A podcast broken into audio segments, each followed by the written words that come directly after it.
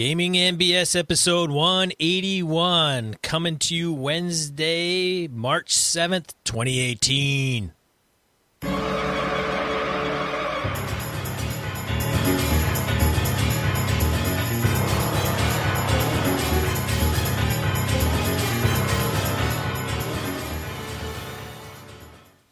Welcome to Gaming NBS, a tabletop RPG podcast. I'm one of your hosts, Sean. And I'm Brett. Welcome to the show. Welcome back.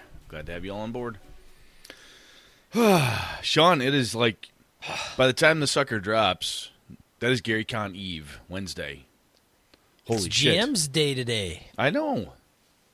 So I had heard or read, I think a lot of people think it's the day that Gary died. It's not Gary though, isn't it? Isn't it his It's birthday? not. uh, no, I- No? it is the day he died, but that, I don't believe that's the reason why it's GM's day. I think it was coincidental that he died on GM's day.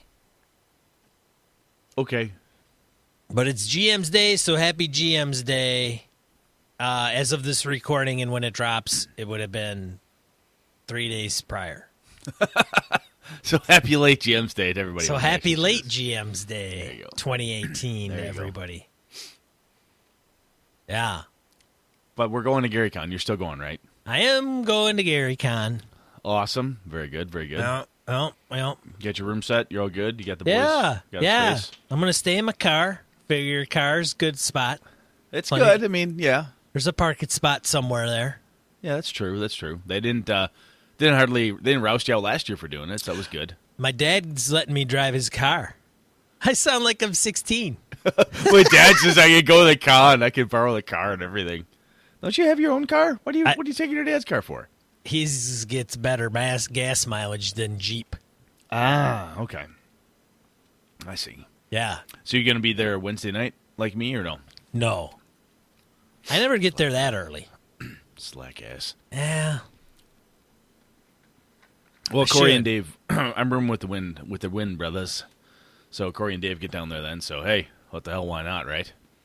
Well, you'll definitely be winning. Oh yeah, hell yeah. Huh.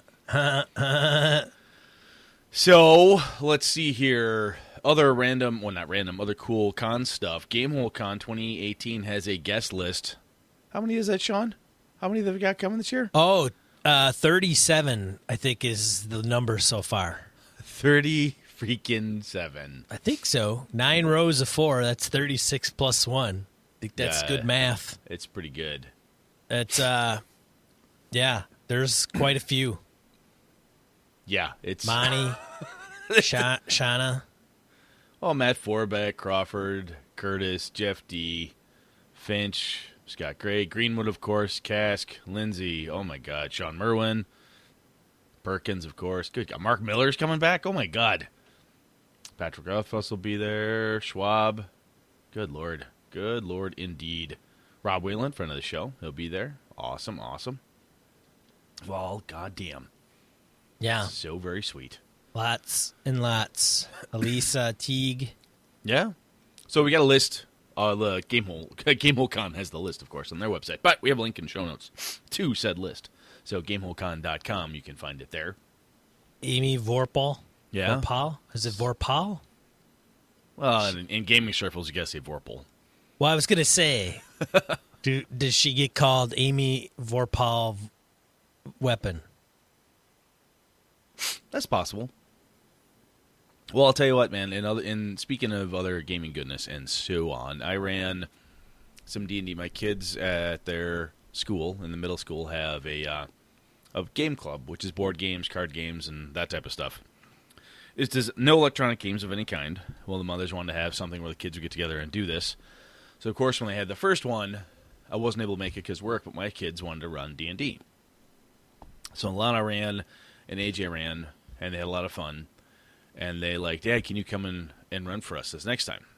I said, Sure. You guys both want to play? And AJ's like, Well, I want to play. And Lana said, Well, maybe the next time, but I really want to run the second part of my campaign for my friends. So she had a little table next to me where she ran. And uh, AJ and I figured we'd have him and two, maybe three of his buddies. I made enough character sheets so I had five PCs. We figured, eh, excuse me, maybe I'll get some kids. I got freaking mob, dude. I had kids where I'm standing on the end of my table running. I had kids like right next to me on the right, right on my left, standing next to my miniature stack, just asking me random questions, reading die rolls over the top. What's that mean? What's that do? What's this? What's that? it was like, and all the kids, I had five players, and around all the five kids at one point, each one of them had like one to two lookers on, giving them advice and trying to figure out what to do to kill the monsters and make it through the dungeon. It was, it was insane. Everybody had so much fun. It, it was crazy, crazy. One kid, he had to leave. He had karate practice. Uh, his mom comes up and goes, "Hey, time to go." He's like, "Yeah, just a minute. I want to wait for this fight." He's not even playing. The kid is not playing. He just looking with rapt. Oh my god! I was waiting for the fight. The fight ends. His mom's like, "Come on, it's time to go." No, no. I just I want to see what happens when they open this next door. it's just he had to bodily drag him away from the table. It was really really fun. It was so much fun. I got to go back. They do it once a month, so I'll be back next month. We'll do it again. Crazy kids. It was a blast. I posted pictures on my Twitter account and, of course, on our G Plus. I even put it on the Facebook group for uh, Gaming at BS too. It was a lot of fun. If you get a chance to run for kids in this in an environment like that, it is totally worth it. And believe it or not, Sean, I didn't uh, no f bombs. Didn't say What? shit. Didn't even say shit, hell, damn, nothing. That was nice. It was Right good. was holding back. It was clean. It was clean, I tell you. once we get to that, once we get to the high school level, then I'll just then I'll cut loose on them. That's right. Get down to business. But it was fun. The only character I beat the ever living crap out of was AJ, my son, because uh, I told him ahead of time. Because he's got to toughen up. he does. little kid. I expect something better of him. Exactly. What's wrong with you? He told me he's like, I want to play the dwarf cleric. I said, okay. You know what that means? He goes, you want to teach the other kids how to play, even though they don't have a healer. I know. so I purposely knocked him down once, so the other kid just to so the other kids would have something to do. And then luck of the draw would, was then it was down to like the wizard, the high elf mage was the only one left standing, he was the newest player, never played before, and uh, and he, he he did really well. Everybody was super creative, and uh, it was a lot of fun, tons and tons of fun. Anyway, that was cool. Sweet. Shall we random encounter it up, Sean? Yeah, random encounter. Let's do it. All right. Random encounter. Uh, let's see. Feedback on episode 180 adversarial players on Google Plus. Peter Scanis comments I think players trying to win in RPing is a complex issue. Obviously, our hobby isn't about winning and is most enjoyable when the aim is for everyone. Aim for everyone is having fun, but often it gets cloudy and when thinking about winning. Um, often the PCs will be placed in life or death situations. In the huge majority of these, the characters want to win. They want to survive. This need to survive or win, the fight slash skill test slash conflict. A player, on the other hand, may be okay with their character losing one of these tests of it is more fun. I think a lot of people do confuse these two different motivations. So yeah, Yeah, I think it's I think it's true. There's a um if I go back to my story of when I was running for the kids, they wanted to win, i.e. survive, get through the dungeon. Excuse me, so for all five of the characters that come out alive, they they felt like they had won. Right? But I think the they didn't take the sense of winning to be I beat the other players. They took it that we met the challenges and came out on top of the at the tail end of it. That was more than enough win for them. They weren't there to to destroy me or break break everybody else's hearts or something along those lines. They weren't uh, they weren't going they weren't going in for it like that. So I, I think there is there's levels of win perhaps you know, and I think that maybe where Peter's getting you know it gets cloudy when we're thinking of winning. You know how do you define winning and so on in, a, in an RPG session. all I want to do is win, win, win. All right. Next up, let's see here. Matt. Oh, good lord. All right, you, you you do the last name on this one. You're better at this than I am. Cyberlick. Cyberlick, thank you. Matt Cyberlick on adversarial players. The following, I think, demonstrates adversarial behavior in a player. I'm sure there are many other ways that adversarial behavior can be defined, but I think that obstructionism qualifies. Here's what I experienced. excuse me, the tone was set early when the very first die rolled in the campaign was to see if his wizard successfully pickpocketed my character. It was also the first die roll in my RPG life as a player. I'd only DM'd a few sessions of the 5e starter set with my family up to that point. So even though it was off-putting, I rolled with it and chalked it up to an irrational response by myself. Since the player had previously experienced the gaming, I took it as how the game was played, or at least can be played. Little things like this continued as the adventure moved forward. Fast forward six months, and the adventure was kind of stalling. so to keep, so to keep my involvement, I had my character begin to do things at night without the party, such as gathering flora for poison creation, seeking animal friends, and pursuing a vendetta with a merchant in the town of Barovia. Oh my God, he's in Ravenloft. Um, before the daily long rest, the party would would be done declaring actions, and I would declare that my character was moving off to do his solo work. At that point, the player would want to discuss who was on watch, where I was going, and so on. Uh, I still believe that this was a character role playing instead of being obstructive playing, so I decided to have my character confront his in game. I set up a scenario, made sure that that he knew that this was a character thing and not a player thing by stating it was plainly before the encounter, then proceeded with the confrontation. Things things went south quickly. I soon realized that even though I had been very clear about the actions being in character, the other them, person took them as player versus player. I'm taking this as learning experience and now know a little better what to expect as normal gaming behavior, thanks in large part to listening to this podcast and others.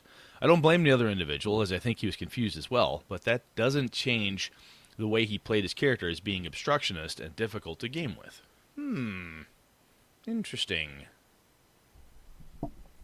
I think obstruction, excuse me, obstructionist is an interesting way. It's kind of that whole concept of if not winning controlling that alpha i'm in control here and or obstructing other people from doing things is a way of controlling right just kind of getting in the way and not letting them do what they want to do or even if the thing that the other player is doing is not harmful but getting in the way and stopping them or, or causing it to be obnoxious in some way shape or form that makes sense Sean, you with me on that one or what? Mm, You're looking, a little, yeah. looking a little tired there, man. Yeah. Hmm don't know, man. Do you get that though? The the obstructionist type player, have you had that where they're just always trying to stop or why are you doing that or they see you having fun and want to come squish it? Yeah. I guess. I guess it depends on who's defining the fun. It depends I mean, who's defining Well, I mean, if you're like uh, okay, so it's a matter of perspective. Okay, so are you, I get that. Are you talking about squashing somebody's fun, but their fun, their idea of fun is not cohesive to the group? Right. So okay. Brett Brett's doing his thing. I'm having fun, doody doody doo, whatever that is, and Which, it's not as I want to do, as you want to do, but it's not. Maybe, uh, maybe Brett's like, hey, I always want to kill undead, so I'm just gonna keep. I'm gonna go look for undead. That's what I'm gonna do because that's my thing. That's what I do. It says on my character sheet. Oh, I that... go, I go kill undead. I'm gonna go find. I'm gonna go to the cemetery. Like the party's like, what? WTF, dude? We're gonna go this way.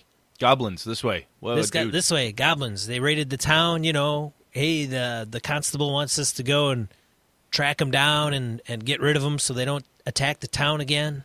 You know. Hey, this way. No, no. I'm gonna go check out undead. That's what I do so then it's like squash, right? If you squash Brett's fun, then Brett's mad. Well, I just that's what my character does. That's so is that squash and Brett's fun? I don't could know, be. man. It could, could be. be. Could be. Hmm. Brett could be like, dude, ah, th-, then goes with the goblins. And then it's like, ah, well, I'm, this isn't very fun because this isn't what my character would be doing. I'm, I'm supposed to go kill undead, man. Brett made the wrong fucking character. That's Brett's problem. That's true. That's true. or hey, there's undead this way. There. Or hey, how about we'll come back after the undead once we fix the goddamn goblin problem? That's right. There you, you go. There's ways right. around this. Yeah, that's true. Interesting, but I do. I have run into that myself, where you've got people who are just obstructionists. Somebody's doing something, be it, you know, B plot, C plot, working something. You know, hey, getting pissed off at a at a merchant or something working that angle. Really has nothing to do with your character per se. Why not let that person enjoy that thing? So, huh, interesting. Like it, so with Matt's Matt's um example. Now I wasn't there. but and it could have been a role playing thing, but sometimes in our gaming that becomes obscured, becomes fuzzy, gray line, where you, like Brett's like, hey, that's that's what I I'm just role playing my guy. I'm just role playing my guy. We could talk about it in character, Okay. but Sean players like Brett, dick, quit dicking around. oh yeah, yeah, yeah. I see what you're saying. Quit dicking around, man. And you're like, well, just just come up to me and talk to me in character. And Sean's like, "Look, I'm telling you, Brett. I'm tired of your shit. Let's go fight some fucking goblins." Well, okay. Or Brett could go, okay, uh, we'll work it out. Okay.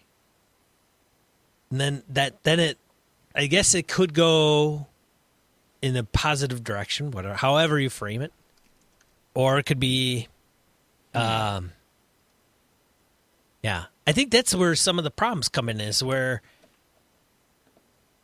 some people don't know how to handle it in game. The GM may not step in, and then you get something like you know with Matt with Matt's situation. It sounded like it went south. Like there was a he wanted to do it in game, but the other player didn't see it that way. it was probably like stop dicking around and picking up flowers. Let's go you and know, it's kill Strahd. An interesting thing you say is in game, and I think some people, depending how they like to play, don't like to do things. In, we've talked about this before, right? Some people are like, you know, I do this, or Thagrim the Mighty does this. They speak in third person or first Sure. person or whatever. And some people are not comfortable. They will say things like, "Hey, I will." You know, I want to sweet talk the guard. You know, try to get him to talk about his family, show him I'm one of his friends. What what do I roll? And other people will give you a monologue of what specifically they're saying, and then Right. ask for the roll, hoping for a bonus or whatever. So it's conceivable that you know what could be. and Matt, obviously, we're not not dissing you, dude. We were not there, so we don't know the pieces. Just kind of taking this and running with it. So that somebody else could see something and don't and does not understand or like it when people do things in character in game. They may be like, "Hey, you know, that's not how I like to play, and this is what I do." So somebody could just be raw expectations. Right. Well, yes, and that's yes, and part of that is somebody not realizing, like you, you may like Brett may be like, "Hey, that's just my guy." I mean, I didn't think it was a big deal. Sorry, I didn't know until Sean's perturbed, Yeah. and you know, Brett's like, "What's his problem?" He says, "Well, I don't know. I'm gonna leave. I'm I'm, I'm done for the night. I'm going home." what the hell? So he doesn't talk to Brett directly about like the issue. He just kind of goes up and throws up his hands all passive aggressive like and says, "Hey, I'm taking my rule book and I'm going home." And Brett's like, "What? What? Hey, man. Okay, no problem, dude. I'll whatever. I'll change. I don't. Is that the problem? Because I'm, you know, doing this. I'm not I'm going to kick Undead's ass. Hmm. I don't know. Interesting. Yeah, All right. I don't think. I think sometimes it's that weird. Dude, I don't know, man. I've played with like I've had one guy out of my group that always tends to, not always. Not, and I shouldn't say every group, but I know I've played with one person. Hell, that's even been me sometimes. It's good that you can admit it. That's good you can admit it. Well, you know, no one's half the battle. Exactly. We Being learn. self-aware. I myself could be an obstructionist prick, says Sean. Didn't mean That's to do right. it, but I did it anyway. Sorry but about see, that. now that I know about it, I I can can, address. I can address it. I can either address it or lean into it because it's what I'm good at. One of the two. Yeah, Well, cool. All right. yeah. Well, thanks guys for writing in. It's cool. That's it's right. inter- it's always interesting to get other people's perspectives because as much as I give Sean shit about his it depends answer, it is very obvious to me. damn, excuse me. When I see these this type of feedback where everybody has obviously their own experiences, their own way, their own way things happen at the table, right? Um, it, it- and the game at your table, right? I'm not there, so I can't quote unquote fix it for you. The best thing that Sean or I could do is say, "Hmm, it sounds like X. Maybe you could try Y and Z. Maybe one of these things might help. Hey, have a couple more conversations, or maybe try this other tactic or something." but it's really it is very interesting. The more I, the more we've done the podcast and listen to other play, players and DMs and people write into us, call in and bump into them at conventions and stuff. It's really interesting to to see all the other perspectives because it is really true. Even though I give Sean shit for it, it depends, and a lot of times it depends because you don't. I don't know what's at the table. I have no idea of all the history behind all the players that are there, or all the what's happening, or how many how many um, sessions everyone's gamed, and all the different variables that play into to any gaming session. So it's uh, it's interesting to see all this stuff. Thank you. Yeah. Shall we move So- on? Oh, yeah, sorry. we got- should. No, Oh, no. All right, let's go. Let's go. All right, it. right, right, right, right.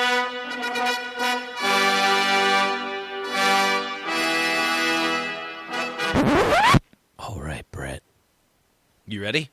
Yeah, I'm ready, man. All what are we talking about, dude? Well, I was. Let's see. Something had triggered a memory of mine. I was reading um, X card. X card. Wow. Oh, what? sorry, I I was said- reading. You said triggered. Triggered. Oh, sorry. Sorry. No, no, no.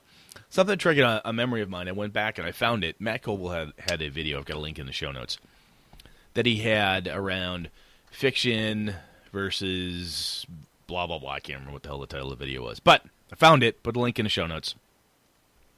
There's a piece in there he talked about how he sets up a world. A I think it was fiction, fantasy versus Fantasy versus fiction. Thank you very much. Um, so basically, you know, when we set up a campaign, how do we want to deal with the PC's actions? I think the general consensus is, you know, often the PC's are the most important people in the game.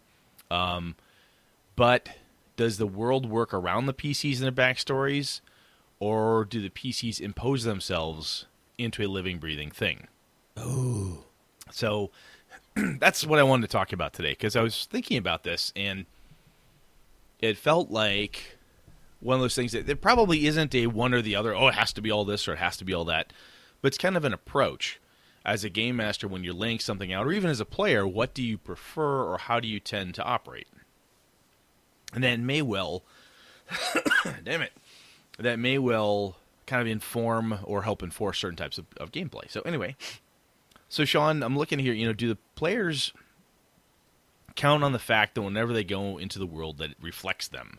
Is the campaign based all around their backstories? You know, the story, um, making sure the PC's wants and needs and backgrounds are met, and the PC's actions are all that move everything forward, right?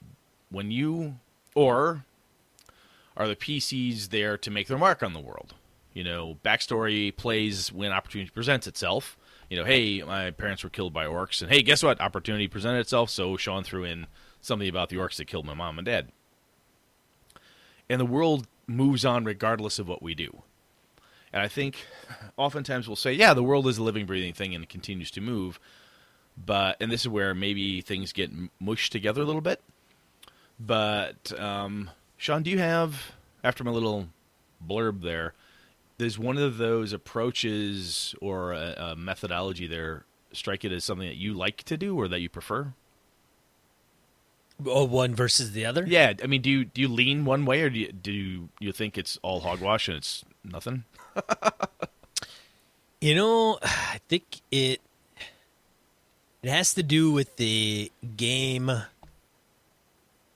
think it has to do with the game you're running. So if if you're running a pre-published game, or or it starts out not like world evolving, world revolving hmm. around the player game. How, what? How? Okay, give me. I think you should start out if you start out in a level based system and you the world is small. I don't know, man. I'm getting tired of like the the the, the players being the champions of all at first level. Okay, no, all right, all right. So so so so they're not I, maybe they're a little special maybe in some games like hey they're you know you're player characters and you're a little bit special than anybody else in the world which okay that's maybe kind of fine or maybe it's defined now but it'll be more defined later so your preference would be for that group of people to make their mark on the world, not that the world has been waiting for them. Oh, thank God they're here. They're clearly the heroes, type of thing. If they become heroes, it's because they forged their their hero their heroic actions on their own. That wasn't the world wasn't Yeah. laid out for them to be heroes. Is that what you're saying? um I, I think that's hard to put down right away. I think that may be the grandiose scheme of things where they want to be the saviors of the world. Uh, I think. Hmm. I So let's let's take it let's take it back a step here. So Okay. if I when I make a world yeah and I say, hey, you know what we're gonna do? Um, what are all your characters about? And I take all these notes about what your characters are and Yeah. what, all the backstory and all that stuff, and say, okay. And I build my campaign that we're gonna the story we're all gonna tell together. We do this great either emergence or however the hell we're gonna do it, but it's all based on all of the source for the key components of the story come out of the characters versus the source is what's going on in the world and how the characters deal with it. So I think yes, I get what you're saying, and I think that it depends on your. No, that's fine. That's cool, dude. I think it depends on how you position things as a game master. Well, I'm asking what you if you have a preference. You know, I, I, I Um, get what you're saying yeah. there. That totally makes sense. You know, how you position it makes sense. Because sometimes I think that you could have something in mind. You map out your campaign, and you're kind of got your thing, and the players wander off. Right? They don't. Somewhere they take a left turn when they should have went right. And as a game master, uh, I have a way of being able to put things back on track. Woot woot. Hey, the ticket said next stop is the Orient Express. I guess that's where I'm going. Oh, they went that way. God damn it. All right. Well, just have to put that over there then. Cue sound Um, of track switcher. Clink. That's right. But so I I think I think one frame of mind tends to want to predict that the players are going to be involved in the grand scheme of things. And maybe they are mm-hmm. as part of kind of the, the deal, right? Here's kind of the underlying plot. Maybe it's really a big deal, right? The portal to hell is going to open, and it's going to open because that's that in the DM's eyes. That's that's the deal. Like eventually, the big, big, huge, bad, evil god is going to be unleashed upon the world, and the players can either do it, get involved, and prevent it for the good of all man, human, womankind, whatever in the world. Which is great, but I think at that point you're kind of you're kind of setting the time you're you're cementing it a bit bit. Does that make sense? Versus throwing shit out in front of the players, seeing what they do, and then maybe adapting to the players. I think this goes back to like West Marches kind of shit that we were talking, you know, what, 20 episodes ago or whatever it was No, it totally does. In, where where I am the GM. Uh, this is my game, my story plot. I'm going to give them things, but eventually it's going to really lead to the end of this module where it's going to be the BBEG or whatever that is. Versus, I'm going to put stuff in front of the players. I have no idea where they're going to take it, and I'm going to adapt certain things. And maybe it still gets to the end point of the BBEG, mm-hmm. but it's going to be based off the players driving that and not because I'm presenting that and they're having to adapt mine. So I think it's really just a perspective. Like, what perspective are you taking as a game master? Do you want the dri- players to drive the shit, or do you want to just present stuff? Do you want them to show up every week and go, "Okay, GM, you're this is what do you have for us this t- this week?" Got it. I think one of the things that I've started doing, and not, and not on purpose, but what I would do is, so I first get characters, players make characters. We say, okay, what are you going to do? We're going to do X. They start running around. They got backstory. They're working on this, working on that. I throw something crazy at them. They get attacked in an inn. They've got to deal with something in the city. They um they start moving in different directions through the actions they take, which is what I did in my Streets of Avalon game um, through the actions they take, I then said, okay, here's what's going on. I created a plot based on lots of different components. Here's the stuff that's going on. Let's see what happens. now, the characters decided to ignore multiple plot points, focus on certain ones I thought were like, all right, y'all, y'all care about that. Go ahead. They ignored some and focused on others. What I did, though, is just because they ignored some of them didn't mean that those didn't progress. I gotcha. So, okay. So in that case, the way I like to the way I like to present thing is that the world moves on regardless of what the PCs do, which gives me this opportunity for the player characters to forge themselves into heroes or into kings or robber barons or whatever. the fuck that they're they're looking to to forge themselves out of X into Y or whatever. So they've got a plot they can play with it, and part of this may come from my love of horror games like even Vampire the Masquerade and Call of Cthulhu because classic old school Cthulhu approach would be look here's the thing you bite on the wrong clue you head in the wrong direction the world goes pear shaped Cthulhu rises everyone dies Aw, too bad the world does not care. It's this nihilistic, uncaring universe, and everything goes to shit. You don't have to go that crazy with it. But there were a number of things in that campaign, pretty much every campaign I've run, shit just keeps happening. When I ran the um, Trail of Cthulhu for you and Kevin and the guys, stuff happened. Even though you missed certain plot hooks, it didn't matter. Shit kept going. The bad thing got worse things kept moving along. You guys progressed and, and figured certain things out, but shit was still happening. Whether you caught up to it, missed it, or whatever, the world continued on. And I think I don't like, personally, if I were to sit down and say, I'm going to craft everything around the player characters, and this might be a problem I have with certain styles of gameplay, and I can't can't put my finger on it and say, "Oh, it's this game system." I wouldn't. I, I don't think I could say that. But there's certain styles of gameplay I've I've heard from people with um, this concept of um, it's everything about my the player character. Most important thing, I get it because that's the focus of our story. The focus of the story is what's happening to player characters. That's the story we tell out loud every day at the table, or every night we get together at the table. But I don't.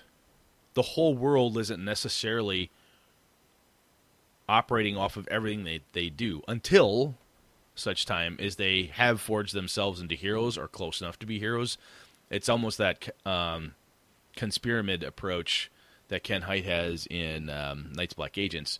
Just that idea of once you become annoying enough and are bothering enough, pretty soon the head of the mafia is like, look, that Sean guy, Sean, Kevin, you know, uh, you know, Eileen's characters, good God, they're just they're in our face all the time. We've had it. We, let's we got to deal with this. Somebody go take care of them, right? Even Sherlock Holmes was considered nothing to Moriarty for for quite some time until Moriarty finally had enough because he kept bothering him and decided to squash him.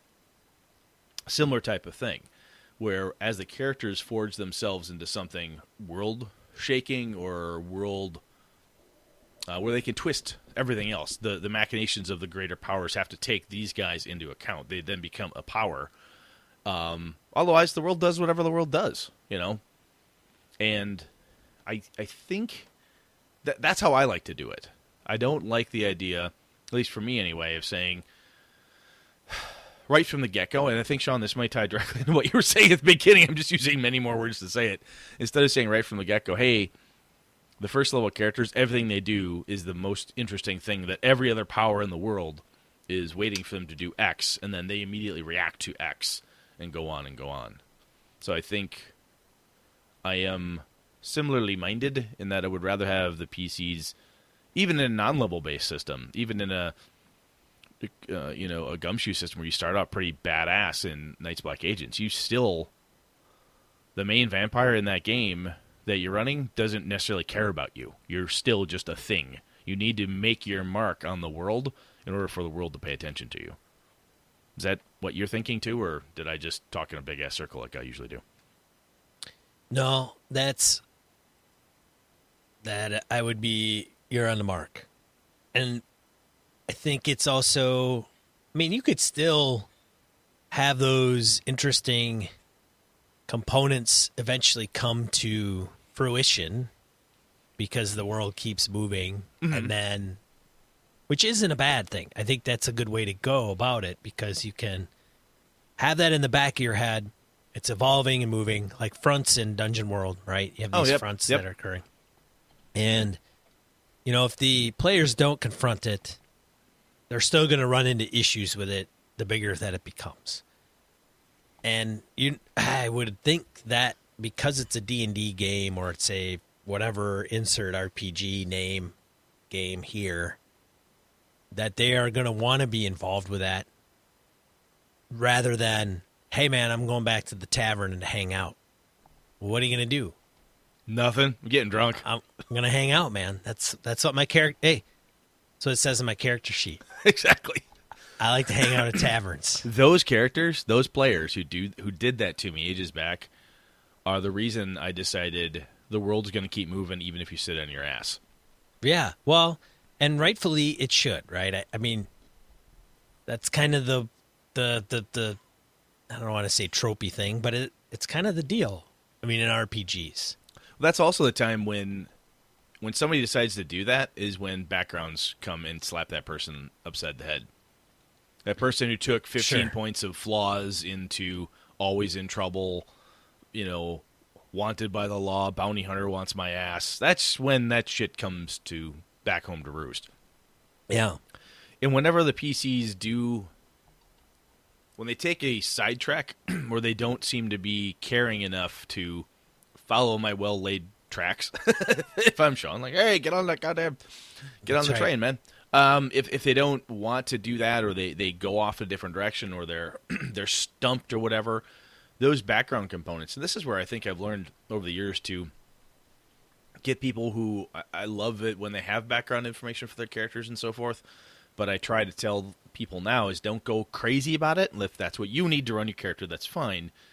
But I don't expect me to read a twenty page, you know, novella around what your character is and all these different bits and components of it. Give me the the high points of what you're really what you're really concerned about, you know, ex lovers or my my father's looking for me or something like that. And then at the given time, as the world continues to move, I can throw that in as necessary. Basically, as almost as filler, if you will. Sometimes there'll be a background that is so really fitting for the A plot that boom, it's in there.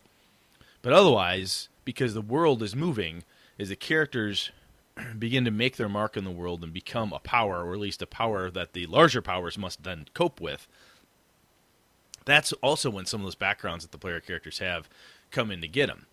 Because I would expect as I start to march my way up there, you know, Kevin, Ange, Chris, Phil, and I are cruising up on whatever the bad guy is in your game, Sean. At that point, the bad guy has done enough research on us in this Night's Black Agents game to say, yeah, Brett's character has a girlfriend. I think I can take advantage of that. Right? then the bad guys start using those things either against you, with you, and so forth. Then all that all, all those things play, but they become they come into play because the world is reacting, I guess is where I'm coming from. Yeah. Absolutely. I have I guess the the thing that caught me the most is I have I've heard this described online and sometimes in front of me is I want to I want to play a game where we tell the story about how my character does this incredibly cool thing. We tell the story about how we do X. And I I think that is really foreign to my gaming brain. So, for an example, So if we were to say, "Hey, we're going to tell a story about this time our group of cutthroats broke in and stole the gem." Okay, let's tell that story. as an adventure, or is it Yeah, I mean, as, is it is it part of the art? Is it part of your character's background that you're sharing as just a flavor? I've had both. I've se- I've had and seen both. Okay, but which one? Which one are you talking about? Both of them drive me weird. Drive me like crazy weird. I don't get it.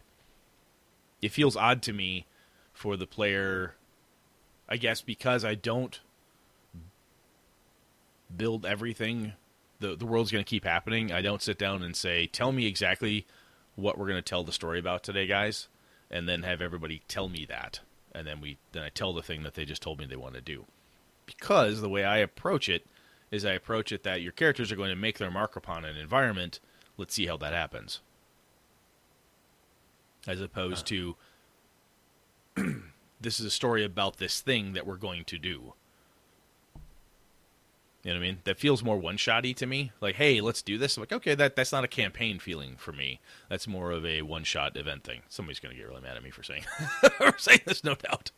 Well, I mean, I guess I guess I could see where you're coming from, and certainly the the briefness of it.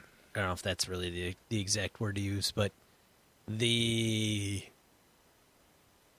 the focus of it is it seems very brief. It's a brief moment in time, Yes. right? And yeah, so I guess are you talking about going back to my original question? Are you talking about the game being that like, hey, we're gonna go and do this, and then it's this like we're like going back to your um, heist example. Okay. So are you saying that we're around a campfire and I want to tell the guys about the time we did that heist? Or is it a hey, we're going to do a heist and telling you and you're like huh? Yeah, the second one. This the latter? Okay. I don't get it. And So I, are you- I, have heard what- I've heard people talk about it and like, oh no, this is really cool. And I'm like, I uh, doesn't do anything for me. So are you not getting it because the characters are saying there's a bank in town and we want to knock over the bank? Or is it because and it seems very short-sighted? Or no, it, it's there's a level of prescription. It's to me almost the the player introduced railroad of this is how this will happen. oh I, I feel sometimes I have things, and I don't think I think this is just I'm not taking it the right way, but I think my aversion to certain things is, is that it feels very prescriptive. Is to this is how the world will go, and this is how this campaign or this particular story will go, because we are going to prescribe how this goes based on RPCs. we have these things, which are all about how this is our background, and all these things have to play. All this stuff has to be part of this, and it's going to happen, and we're going to tell this very particular story. And I know some people really groove on that, and I don't. I just can't get my brain around it. And I started thinking about that, and then I saw this video, and then I was thinking further, and I'm like, you know, I think the the problem, if there's a problem, is that my preferred style of gaming is that no matter who you are in one of Brett's worlds, the world isn't necessarily a, uh Lovecraftian, nihilistic, you know, I don't care about you, we're going to eat you anyway world. Sometimes they tend to be, but you still have to you have to do something in order for the world to react to you. It's not that the world is there waiting for you to show up and do something. You know what I mean? Or maybe I'm being really dancing around a thing and I can't describe myself very well. That's possible too. so I So I think I know what you're getting at. Okay. I was thinking so is it kind of like Blady Blackbird, like that game? God, I You know haven't my- read that in a while. Do you know much about that game? I do. I well, it was. I've downloaded it. I've got it. I've read it. So for those of you that aren't familiar with Lady Blackbird, it's by um, uh, Mr. Harper, Blades in the Dark, And- Harper. Blades in the Dark Harper, and apparently the the game itself is is pre set up. It's this is what you're going to be doing. How you do it is part of, is what the game is about. Right. So it's it's a it's run from an arranged marriage to Count Carlo. Um, she hired a smuggler skyship. So Lady Blackbird is on the run from an arranged marriage to Count Carlo. And she hired a smuggler skyship, the Owl, to take her from her place on the imperial world of uh, Elysium to the far reaches of the remnants, so she could be with her once secret lover, the Pirate King, Uriah Flint. However, just before reaching the halfway point of Haven, the Owl was pursued and captured by the Imperial cruiser Hand of Sorrow under charges of flying a false flag. Even now, Lady Blackbird, her bodyguard, and the crew of the Owl are detained in the brig, while the commander of the cruiser, Captain Hollis, runs the smuggler ship's registry over the wireless. It's only a matter of time before they discover the uh, outstanding warrants and learn that the Owl is owned by none other than the infamous outcast Cyrus Vance. How will Lady Blackbird and the others escape the hand of sorrow? What dangers lie in their path? So, is that what you're talking about? Like, here is the setting, here is the situation, and the game and the story is going to come out of how you handle this particular thing. No, I mean that that's a one shot game. That doesn't that's not a Yeah. campaign to me. No, it's not. Yeah, I mean, I've heard, I have talked to people who have, that's how they like all of their gaming to happen. And maybe it's certain people enjoy the one shot setup like that. I just, I, I like that from time to time, but it's not, that's not a campaign to me. It's not a longer term investment piece. And uh, I guess if I extrapolate that back out so I think was what I was originally, also kind of originally trying to talk about was to me when I no matter how do I do this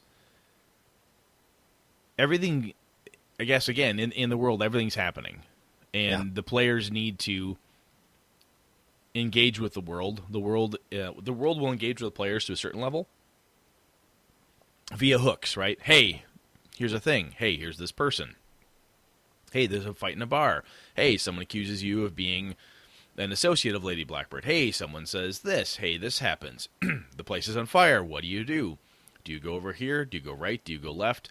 You know, your adventures get together. There's orcs over here. There's space orcs over there. There's goblins here. There's a dragon there. What do you want to do? If by way of hooks, I'm giving people ways that they can then re- interact with the world.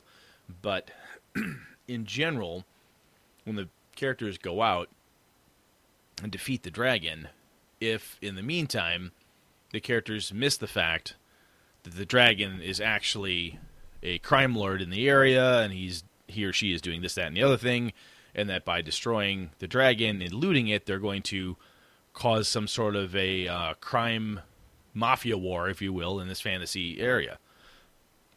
If they missed all those clues and didn't pay attention to it, I don't care that's still going to happen if if what they do causes these things to occur that's what happens you know and it's it's kind of um you, you know what i'm saying does that make sense Yeah, man, you're creating the world. The world's moving. yes If the player characters elect to get into that, that's up to them. It's still going to happen. It's still potentially going to touch their lives. but i do know some people drop that stuff oh the characters stop caring about the mind flayers oh well that thing just goes away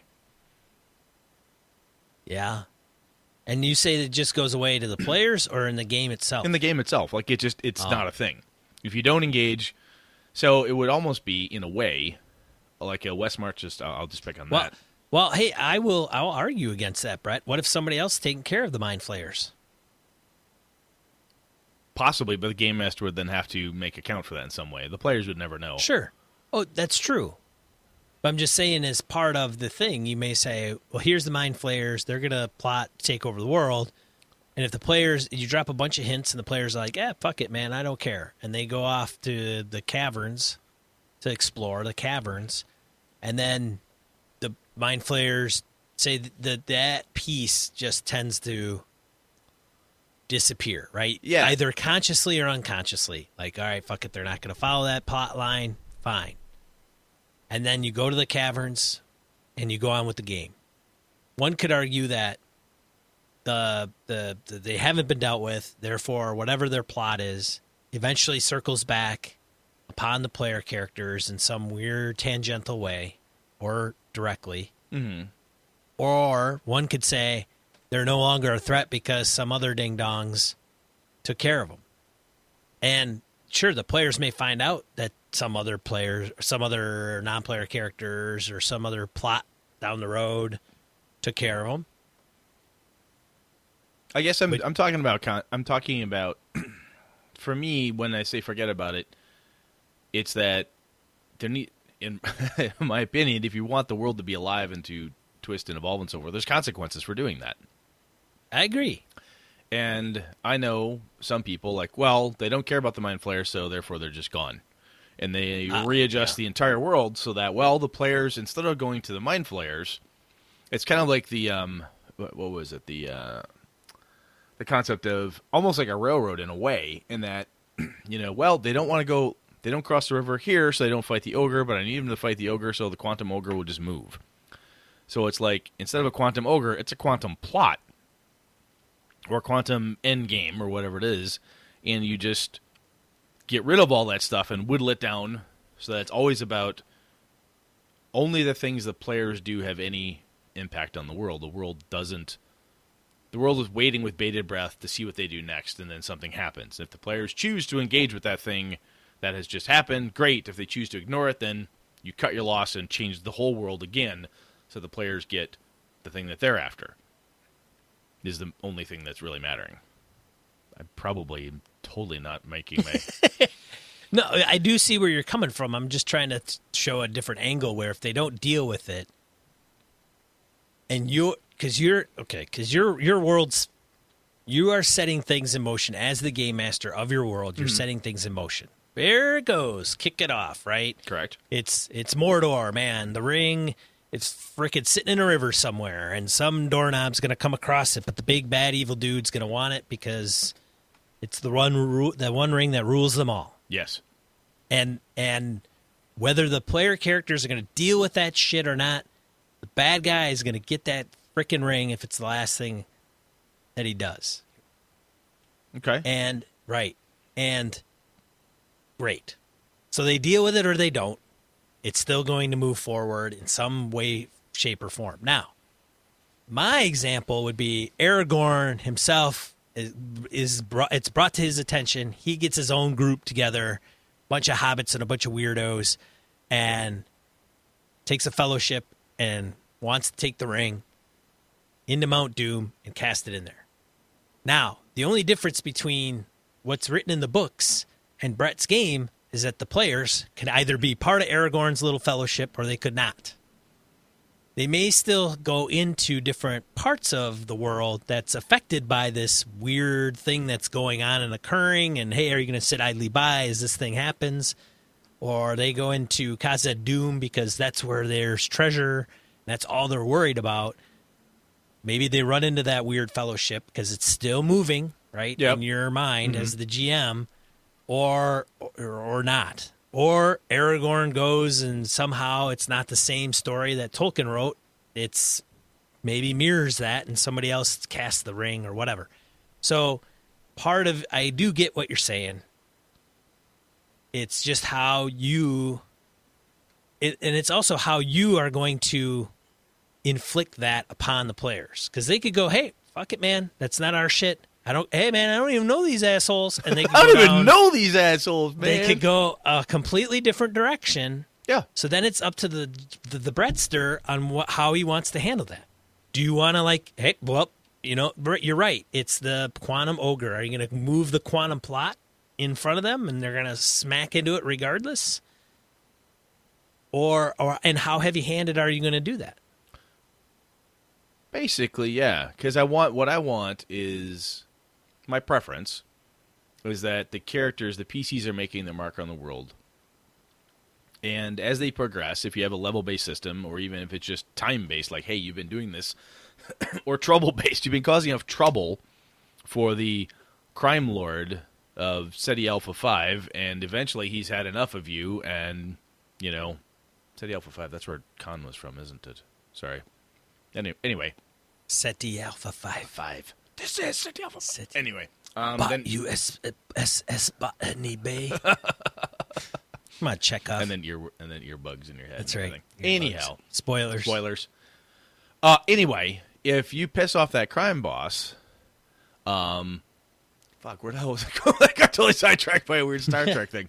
Anyway, so if you get to a point where the crime boss, you know, where Jabba the Hutt has had it had enough of your shit, and the Hutts have got Yeah. to fucking deal with you, Right. then you are now a power that the world and the plot is paying attention to.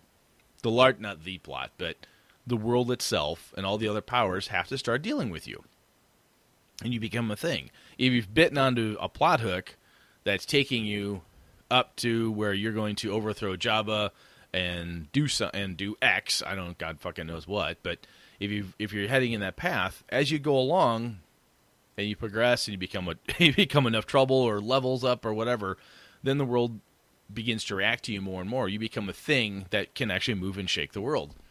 I don't I don't enjoy building everything so that I carry I carry the players. I guess maybe this is me being old schooly in this way is that the world is there, do something about it. Do something with it. I've given you products, I've given you stuff. You start marching towards it. I will integrate your backstory as necessary. But the world kind of, I guess, doesn't care, you know, whether your character is the one that puts the ring in Mount Doom or they give it to some little furry footed bastard out of the Shire. You could be the one to do it, Right. or I could give it to him or her or this other chick or this dude or this guy or this lady over here. I could do any of those things. Right. Your characters can interact with it however you want to. The world uh, just doesn't care. No. And maybe, like I said, that's just it's an approach that I that I use, and I didn't know if what you how you approached it, if that mattered at all, or if I'm just talking in circles, I, uh, so which I get- probably so, am. So to get it back to me, because this show's all about me. You're the Kelly. man. Um, I I think it it has to do with the the story I want to present. I, I do agree. I would probably I would probably handle it the way you would you do, Brett. Okay. Like I would sit down and say, okay, where is this going to go? What does it do? I mean, if it's pre-published, it's already kind of put down, and you just present the material, and then they kind of do their thing, and and they overcome the obstacles you put in front of them. Yeah, but even Um, a pre-published, they could choose to sit in the bar and do nothing. And then you've Yeah, got to but- decide: does the pre-published continue? It's a world. Does Right, Barovia right. still go? Does Strahd still, stu- still do his thing? Does the Demon Queen arise? What happens here? Well, so that's so the tricky thing about that whole proposition is that how much as a game master, how many different lines are you, how many paths are you going to give them? Because I think most of the times players and a game master, they're going to kind of narrow nail shit down a little bit. You're, you know, Yeah. there's creepy shit going on in the woods, and they're they're they're you know kidnapping your kids. Well, that seems like a pretty straightforward go this direction kind of way. And and I think that's a lot of what we present, right? If because I think that's the problem with sandboxes. When you just say, "Hey, it's a freaking sandbox, man. You do whatever the hell you want." So there's creepy shit in the woods. You decide to go after. You find this dark fairy stealing children and then corrupting them, turning them into these horrible changeling fae. You decide, Right. wow, we've stopped that problem. yeah, Good for us. In the process, you find, hey, there's this thing or this other thing that leads me to believe maybe it's something more. Maybe No, there's another reason, and that's the the next thing, right? The game master drops that hook out, and she's like, "Oh God, hope those two assholes bite this because this could be really cool, or this one's could be really cool too." And Sean Brett go, "Nah, we got it. Let's go back and get a reward and buy an inn. I just wanted to buy an inn anyway." The game master's like, "Okay, well," she says, "those two things, I can either pretend they didn't happen, or those two plot hook ideas, they're just dead. They don't go anywhere." because the players are all about building an inn. So I need to change everything, and the world revolves around Brett and Sean running the Gaming and BS Inn in wherever. Well, so hear me out on this one. I think back in the day, my, my, the way we ran things were were that latter one where you go, you you find out the children and the fae, blah blah blah. You go in and you foil that plot, and they don't find anything else. That's it. You're right. It's done. They go back to town. They have a bunch of gold. They level up. They buy a keep. Insert next adventure path. Correct. Next module. Mm-hmm. Neither one ties into the next one. Didn't have to, no. Nope. It would be, hey, we- ran you through Keep on the Borderlands. You're done. Now you're third level. Now we're gonna send you to Isle of Dread. Isle of Dread, uh, Sinister Secret of Saltmarsh. Okay, you're gonna level up again. Oh, next one. What do you want to go through? gonna throw you Pharaoh. Gonna th- gonna go through Pharaoh. Five, 11 levels. What five through seven for Pharaoh? Maybe Something like that. I don't. I don't even know.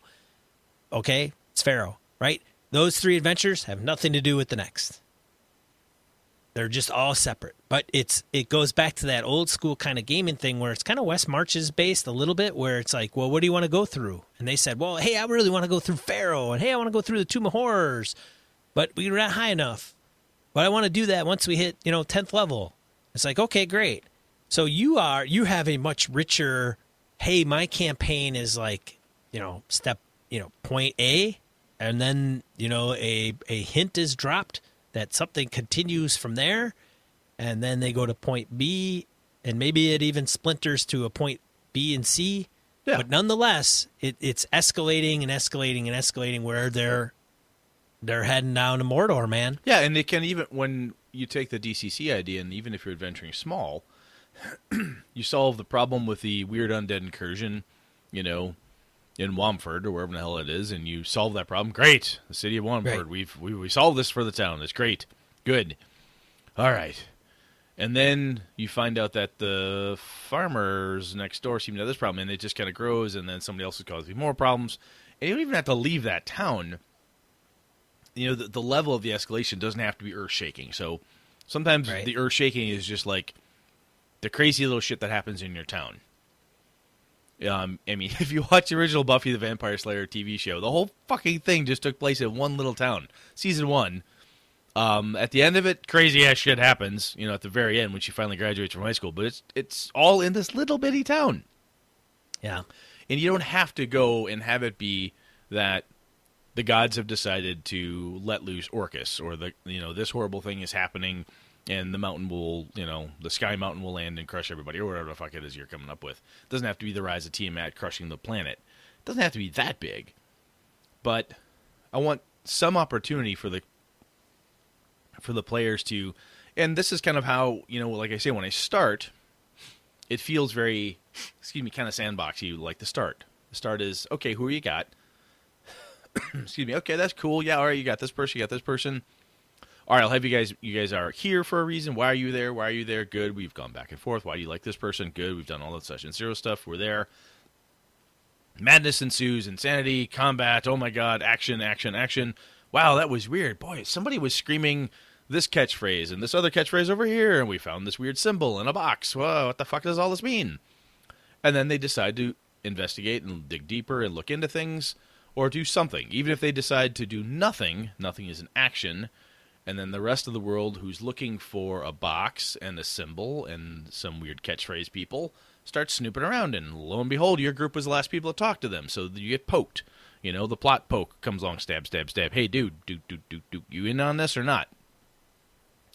And um, then if you don't and you choose to go a different direction or just argue with them and that forces and changes things, but the world keeps keeps moving. And after that point, once they've started to interact with components of it, the sandbox kind of falls away, and then it becomes the rest. They're interacting with the world very specifically. People can try to flip it and say, "Well, we're done with that. Fuck it." You know, we turn the thing over to the guards. Hope the magistrates are gracious, and then we leave. Just go back to the inn. Fuck it, I don't want to do anything about that. Okay, again, totally fine if that's what you want. Then I'll sprinkle some other plot hooks out and uh, say, "Wow, they didn't bite on that. They didn't take it anywhere." The original thing I had still going on in the background. Maybe it'll come back. Maybe it won't. But then the players can try something else, you know. But I think once they found the plastic dinosaur in the sandbox that they really like, they play with it for a while. If I'm really lucky, they're super happy with it. They keep playing with that brontosaurus, and they're really super happy with it. Great, we keep going, and uh, the world continues to evolve and work around it. But if they decide to throw it away, it doesn't leave the sandbox. It's still there and is a thing. Does that make sense? Yeah, it does. It does. This whole it all makes sense. I think we're just re-explaining things. Probably. All right, then I'll shut up. No, I don't. I mean, I don't. I think it's a good thing because I think there's clarity to be done around it. But and I, I would probably try to do it in a similar fashion as you, as you, Brett. And I think players typically would do would as well. I think many of the players out there want to latch onto that thing and they'll go with it for the most part. You only get that other. Well, you give every, every once in a while you get that knobhead that doesn't want to do that, and that goes back to adversarial playing and not kind of going along with the flow. And you know they can always kind of do their own thing. There's little offshoots or little mini quests you can incorporate into it. But I, I would do. I would want that overarching, Mm-hmm. you know, thing going on. And yeah, I think I think to sum it up and then shut the hell up is my preference is that the PCs have to do stuff to make their mark on the world. Um, I I build the world. The world should be interesting for them. It's built with them. However, we do that. They can have backgrounds and all that good stuff, but I do not design the world and the the campaign itself to meet all the needs and wants and all the background bits and bobs of every character. It's not waiting for the world isn't waiting with bated breath for, for the players to do something, Right. you know. And I think that's that's just my preference. And I'm positive somebody's going to say I'm describing this wrong and we're, stu- Well, we're stupid, but we'll see what they and say. I think, and I think you know that goes to character backgrounds too. Like if they write up too much of a fleshed out background, but you're not going to incorporate it into that weird, big, huge meta plot or leverage it in some way or shape or form. That's why I think sometimes, you know, hey, thanks for writing that up. None of that shit's going to matter. you know, I mean, That's- because I'm going to send you on this freaking roller coaster. That's one of the coolest things that I learned from like you know the dungeon world. I think the bonds concept. Like, look, here's some Yeah. here's some stuff right now. Even if you take the mechanic piece out of it and just say, look, here's a thing in your character sheet that that says background stuff. Tell me about why you're friends with this person. Tell me why you don't like this person. Then we have a thing that's in your background that actually plays to what's going on. So, all right, that's enough out of us. Right. Tell us if you understand what we're talking about this evening, and if you have any any input. This was kind of a throwback to our old school rambly or more rambly episodes. well, so I don't think it's a bad. I don't think it's bad how we how we're talking about it. I I know where you're going. I understand it. I'm being a little devil's advocate, No, but I would prob I would be the same. I would be on the same page as you. This is one of those. Hey, man, we're just talking about. just bullshitting, man. Bull- it's in the frickin' title, folks. Exactly. It's the name of the game. All right. All right. Off we go. Die roll.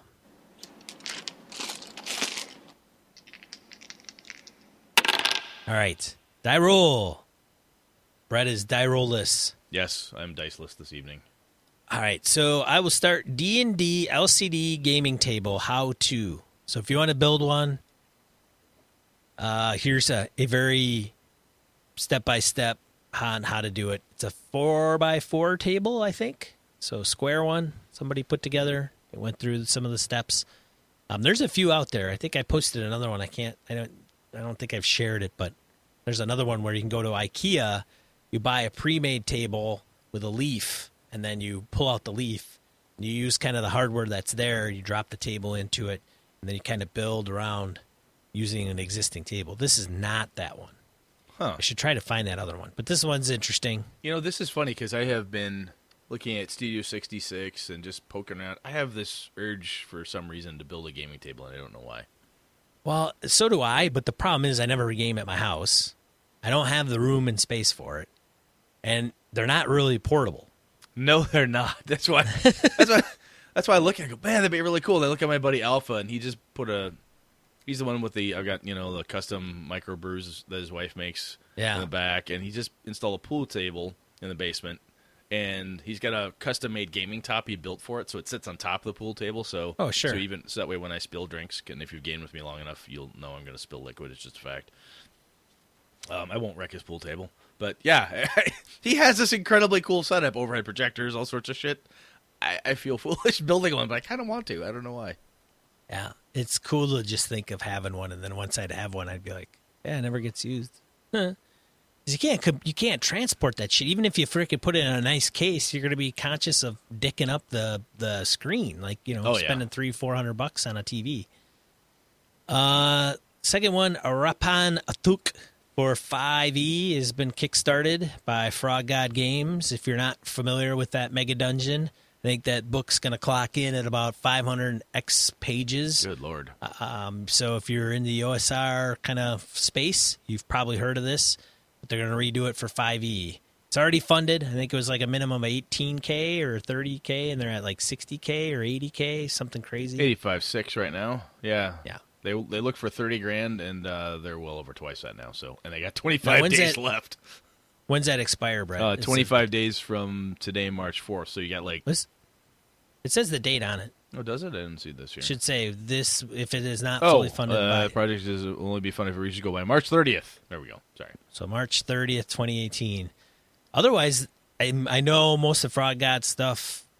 If it kickstarts, you, you could probably get it after the fact because they put it on at cons and everything. Yep. So they usually print enough. So, uh, and then I put a link to Lady Blackbird just as a reference for folks that aren't familiar with what we were referring to. Uh, it's a free RPG, so you can go and download the PDF and play it. Um, those that are fans, uh, they, I mean, there are some folks that just love, love, love that game. Uh, there was somebody that was really, I want to say famous, but I thought there was somebody that was really big on Lady Blackbird. I cannot remember. Somebody, yes, I vaguely remember this. I just don't remember. I don't it think it's Wil Wheaton, but it was somebody that's shoot. Ah, we'll figure it out. Yeah, it might be somebody that from a podcast or the industry that just loves to to run it. Uh, one of the first ones from listeners. Yeah, we got Josh Wallace pointing us out to an article about how inmates play tabletop RPGs in prisons where dice are contraband. Link in the show notes. We have seen a couple of these. I think this is the another. We had a different one about um, about D and D and that type of thing in prisons, and uh, these guys. Yeah. These, I've had friends of mine who have been prison guards, and they have, uh, by the rules, had to confiscate many handmade dice. And uh, he said you'd be surprised how many how many uh, percentiles and D twenties you get. and I, and I, I have friends that have been uh, prisoners that have played role playing games in prison. So, yep, they told me a little bit about it. It's uh interesting. They they make dice out of the craziest stuff. So, uh, the second one, Cthulhu Padlet for RPGs. So Padlet is a tool that you could use that's free. It's like a bulletin board, right? And just like write a note, like tack it on there. I think uh, he provided an example of somebody using it for a Call Cthulhu game. So he listed the characters and then the things that kind of were plot points uh, throughout, and you know ran little strings to each plot point. Yeah, this is like the virtual version of the you know when you walk into the the police precinct and the investigator, the lead guy's got all the stuff tacked on the wall and strings and ropes between what's to what. So this is kind of cool. Yeah, it's a pretty cool kind of tool if you want to map your. It's kind of like a mind map, but it's a little more. It's a group mind map though for the campaign itself. that's right. Well, or I mean, that's one way you can use. Oh it. Oh yes, fair point. Right. Fair point. I mean, a GM could use it to kind of map out their game if they wanted to, and then you could share it to the public, and it's kind of neat. So thanks uh, for Josh and Cthulhu for sharing that stuff.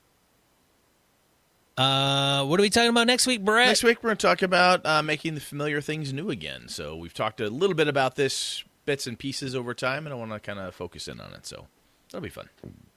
All right. Well, I, was- when are we going to do that? Are we going to do that Sunday night? I don't know. We'll figure out because uh, GaryCon, holy shit! So it might be Sunday Yeah. night or Monday night. We'll have to sort that out. Yeah. Check the old right. schedules. That's right. Okay. Well, this has been another episode of Gaming and BS. Thanks for tuning in. I'm one of your hosts, Shawn. I'm Brett. Good night and good game and all.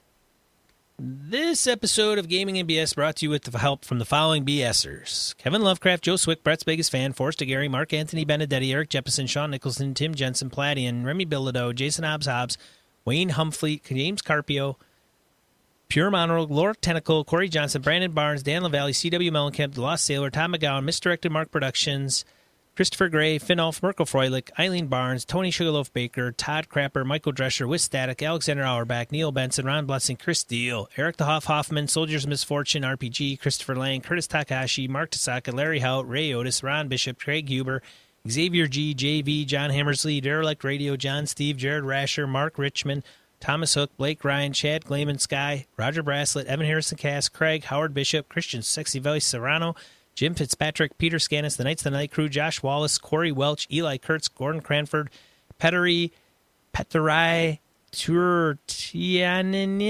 Oh my God. Sorry, Petterai. And Edwin Nagy. For ways to support the show, you can go to gamingnbs.com forward slash support dash us. Thanks, BSers!